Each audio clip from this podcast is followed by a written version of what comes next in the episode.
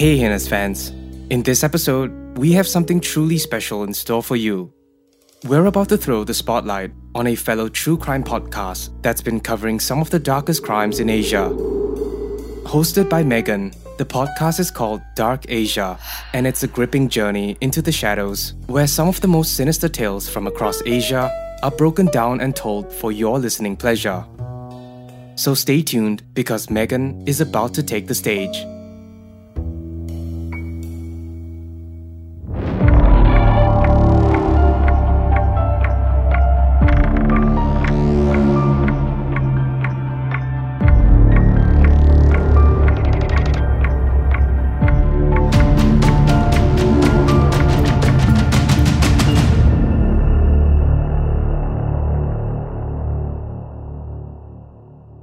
There is no end to the atrocities that can be committed by one person against another. Today, we will talk about a case from Indonesia, an eerie and mysterious case that has remained cold for 41 years. This case is not only a chilling reminder of the pain and suffering inflicted by mankind, but it also serves as a critical lesson of why justice and accountability are essential components of any society. This story contains disturbing descriptions of murder, so viewer discretion is highly advised. Today we learn about the Setiabudi 13 case.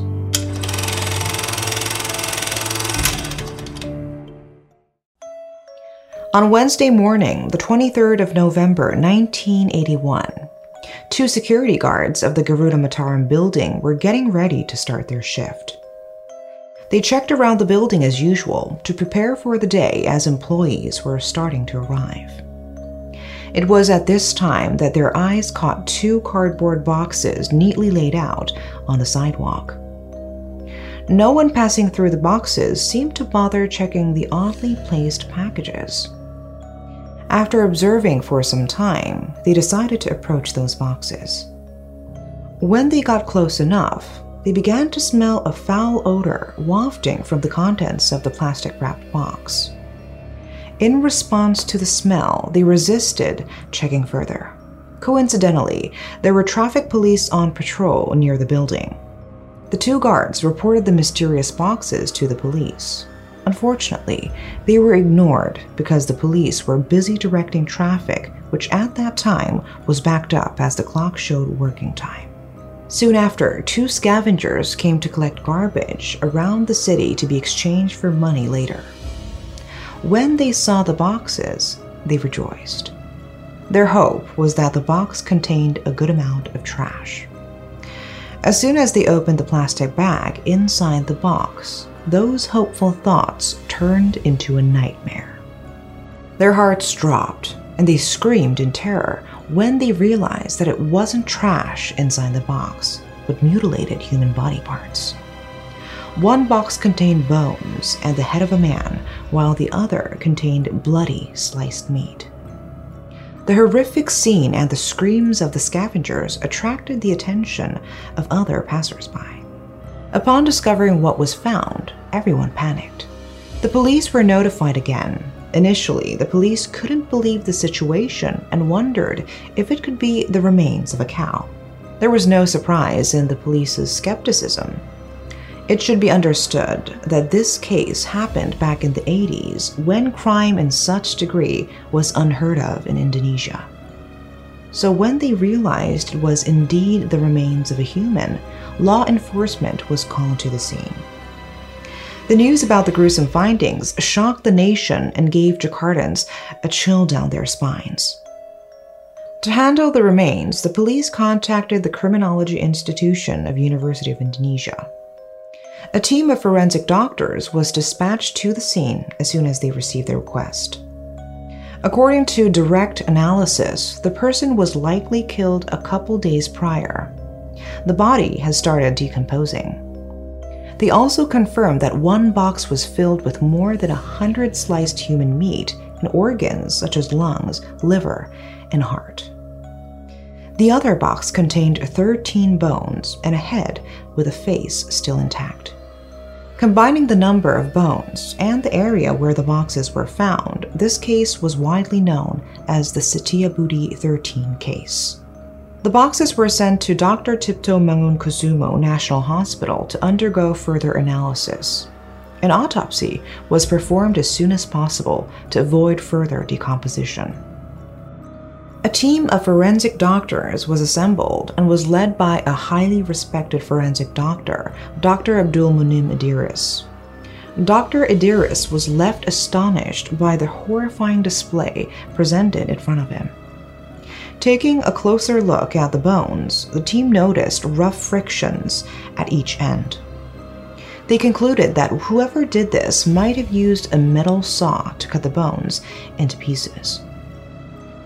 The bones were very clean. It had no flesh or tissue attached. This display suggested to the team that the killer had some medical knowledge and knew how to make sure the bones were cleaned before cutting them into pieces. This showed a level of premeditation and coldness that was alarming. Dr. Idries's team, however, speculated that whoever killed this man did not act alone and was highly skilled. The time of death was assumed to be November 21, 1981. Cleaning the flesh off the bones and slicing it into nearly 200 pieces would have taken a great deal of time and patience. In comparison, a team of skilled forensic doctors may spend two hours cutting open a body for an autopsy. From the remains, however, they concluded that this was done within three to four hours after the time of death, making it impossible for it to have been done alone. In addition, the organs were also removed through precise incisions. It was done very carefully so as to not cause any damage to the organs. There were several missing body parts as well, including the anus, pancreas, and bladder. It was assumed that the mutilation could have been done in the bathroom. This conclusion was drawn based on the clean and untainted condition of the remains. This meant that the murderers were near a water source in order to clean the remains as they proceeded to cut the man's body. It was dreadful for both the police and the public to know that there were a group of murderers who were insane enough to perform mutilation to such a degree. They urgently had to find the culprits as soon as possible. The forensic team tried their best to rearrange the remains in order to take a closer look at any information they could find about the body. As it was said earlier, the severed head still had the man's face intact and almost undisturbed. The fingerprints were also left undamaged. It was odd because usually murderers would try to erase the trace of their victim's identity to avoid any suspicion directed at them. The forensic report wrote that the victim was a man aged around 18 to 21 years old. This man's physique, when he was still alive, would have been about 5 but 4 inches tall, somewhat chubby, and had several moles on his body. All the recorded information was presented to the police and later to the public. The police created multiple sketches based on the face of the man to be published. They were hoping anyone who knew the man would come forward and help them to identify who the remains belonged to. At that time, there were also hundreds of missing persons reports. With a number of such cases, there would have been someone coming forward to identify and claim the remains. As the police had expected, hundreds of people came forward to see if the remains were their lost relatives. Those people were willing to see a horrendous, decapitated head while hoping their lost loved one wasn't the one who ended up in such an awful state. Each of the visits was disappointing for the police, while it gave each family somewhat mixed feelings of despair and relief. None of the descriptions given by the family matched any of the deceased recorded data. None of the family also recognized the face of the deceased man. Whoever the poor man was, it was almost as if he led a secluded and lonesome existence that nobody seemed to bother reporting him missing. However, how could he not match any of the data in the government's database? Is there no record of his birth?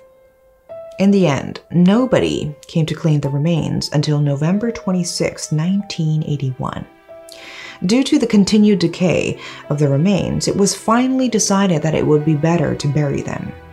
The remains were buried in an unnamed grave in Kalideres, West Jakarta. Due to the brutality and the boldness of this hideous murder, Dr. Idries speculated that the murderers were directly challenging the police through this case. This speculation was based on the seemingly reckless steps they took to dispose of the body. The murderers had placed two large cardboard boxes in the busy district of Setiabudi. The Setiabudi area of Jakarta is one of the golden triangle of business and commercial establishments. These districts have a more crowded atmosphere than any other part of the city. As such, it seemed that the murderers had deliberately chosen this location to dispose of the body, expecting it to be quickly discovered and for the crime to be exposed. The case was very puzzling because no one testified to seeing anything odd the night before November 23, 1981. It was almost as if these boxes appeared out of thin air, this led investigators to believe that whatever happened had taken place in a matter of seconds. Another big piece of evidence was the two plastic bags used to wrap the remains inside the boxes. Investigators tracked one of the plastic bags, which led to a bookstore in the Pasar Baru area. The plastic bag had the logo of a bookstore near that market. However, these findings did not lead to any further leads. The other plastic bag bore the logo of a supermarket, which was located a few meters away from the place these boxes were found. Plastic bags aside, the police also found three evening newspapers published on the 19th of August of the same year. The newspapers looked newly purchased and unused. Again, these newspapers did not provide any other lead for the case to progress forward. Taking Dr. Idries's words, the murderers were clearly challenging the police. Perhaps the target wasn't just John Doe, but law enforcement as well. It could have been an attempt to show the police weren't as competent as they believed. By tarnishing the police's credibility, chaos was stirred in the public. It was evident that if this was their end goal, they had the last laugh. It was even suggested that it was probably the work of the government, perhaps the man was a spy. Various theories were being talked about, but none could be proved. It was quite a shame that the police were unable to solve this grim case. The police were only able to speculate about the motive of the case, which was revenge. Is it possible, however, to commit a crime to this extent purely out of revenge? The public grew restless knowing that there were a group of people who were as evil as the devil himself roaming free. People got very cautious. As both the public and the police awaited the next strike, there were none. No remains that have been brutally mutilated to such an extent have ever been discovered again. There were no signs of other murders committed in a similar manner. It was a relief, but also eerie. This case, however, inspired other sick minded individuals to become copycat killers. In the years following, mutilation cases committed by different individuals occurred every now and then. There is no way to know for sure whether each of the murderers was inspired by the Setiabudi 13 case. People were just assuming. It has been 41 years since the discovery of the body of an unknown man, brutally mutilated and left in a busy working area. This case has become cold due to the lack of lead and the absence of new clues that could be traced. This mystery may have slipped the minds of many people, but it still haunts the police. Who was the man? Who murdered him? And why? If the perpetrators are still alive, are they watching each retelling of their crime with a smile of pride? Regardless of the theories and assumptions made, there is only one truth. No one knows how far a criminal can go in committing his crimes. We can only fight to protect ourselves and those we love. That's all for today. Thanks for watching.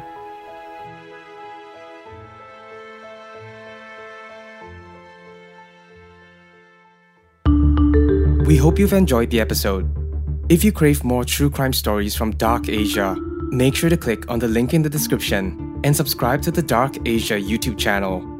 And of course, don't forget to follow us and hit the notification bell so you'll never miss an episode of Heinous. Thank you for listening. We'll see you in the next one.